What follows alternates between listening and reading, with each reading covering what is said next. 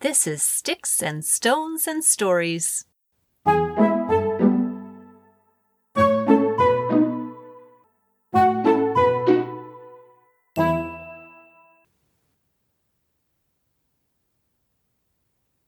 I'm going to have a tea party, Dahlia told her mother one spring afternoon. How lovely, said her mother. And who are you going to invite? All the animals from the zoo, said Dahlia. Well, maybe not the tigers. I'm not really in the mood for tigers. And maybe not the hippopotamuses either. I don't think they'd fit on the bus.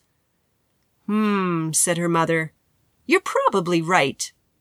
Yes, said Dahlia, but I am going to invite the penguins, and the flamingos, and the panda, and the kangaroos, too.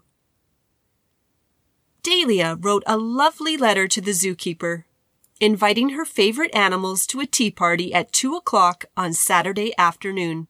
Her big brother helped with some of the spelling. And when the letter was finished, Dahlia drew a picture of all the animals sitting at a table under the willow tree in her backyard. Then she put the picture and the invitation in an envelope. Could I please have a stamp? She asked her father.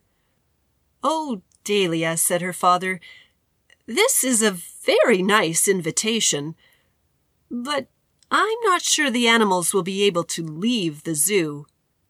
Oh, they'll come, said Dahlia. You'll see. Dahlia spent the rest of that week getting ready for her tea party. She made egg sandwiches and cucumber sandwiches and ham sandwiches with pickles. She made shrimp sandwiches for the penguins and bamboo sandwiches for the panda. She made little cakes and little cookies and even little strawberry tarts. When Saturday came, Dahlia got up very early, while everyone else was still fast asleep. First, she carried out all the chairs from the kitchen, and all the chairs from the dining room, and from her mother's office, and from her father's study. Then she woke her brother and got him to help her carry out the kitchen table, and the dining room table, and even their mother's sewing table. They put all the tables together under the willow tree in the backyard and covered them with white tablecloths. Then, while her brother climbed back into bed again, Dahlia set the tables with her mother's very best china. Dahlia was picking roses from her mother's garden, the very nicest roses, when her mother came outside. Oh, said her mother, you have been busy this morning, haven't you, Dahlia? Dahlia clapped her hands. Isn't it pretty? It is very pretty, Dahlia's mother said as she looked at the white tablecloths and the fancy china and the roses in Dahlia's hands. You've done a lovely job. But, Dahlia, dear, I'm not sure the zoo animals will be able to come to your tea party this afternoon. Perhaps we should invite Nana and some of the neighbors instead. Oh, they'll be here, said Dahlia. You'll see. That afternoon, just a few minutes before two, Dahlia asked her father to put the kettle on for tea. Oh, Dahlia, said her father, I really don't think the animals will be able to leave the zoo.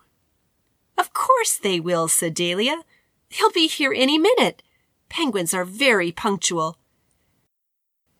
Dahlia's father did not look convinced, but he put the kettle on. While her father was getting the tea ready, Dahlia went out to the front yard to wait for her guests. And at precisely two o'clock, she heard the rumble of an engine, and then a bus came around the corner. Dahlia was so excited she was almost jumping up and down as her guests came off the bus. There was a mama kangaroo and a baby kangaroo. There was an ostrich and a panda and two flamingos. There was a koala and a llama, a spider monkey, and a lemur, a tortoise, an armadillo, and three penguins. Delia clapped her hands. "Oh, thank you for coming to my tea party. I am so happy to see you." Delia led all her guests to the willow tree in the backyard. She led them past her father and her mother and her brother and her Nana, who were all watching with their mouths wide open. "I told you they would come," said Delia.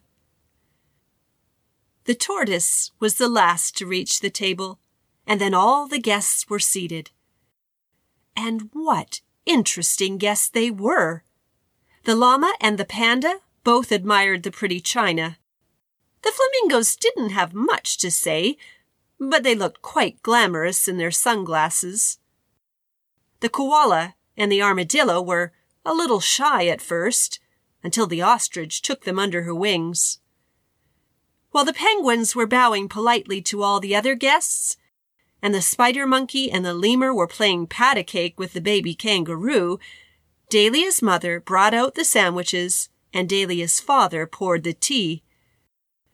Everyone agreed that the food was delicious, and they were even more delighted when Dahlia's brother brought out the strawberry tarts.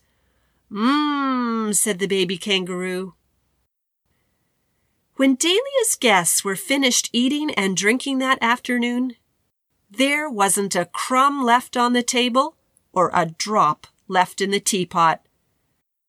"That was a lovely tea party," said the mama kangaroo, and all the other animals agreed. No one wanted the party to end. But at last it was time for them to go. "Thank you," the armadillo said shyly, as he climbed onto the bus. "Thank you," said Delia to all the animals. "That was so much fun. I hope you'll come again." Then Delia and her family stood and waved until the bus was out of sight. "Wow," said Delia's brother when the animals were gone. "That was amazing. You should have another tea party soon." Hmm, said Delia. "And maybe next time, I will invite the tigers." Sticks and Stones and Stories is written, narrated, and produced by Rachel Dunstan Muller. Find out more at rachel dunstan muller dot com.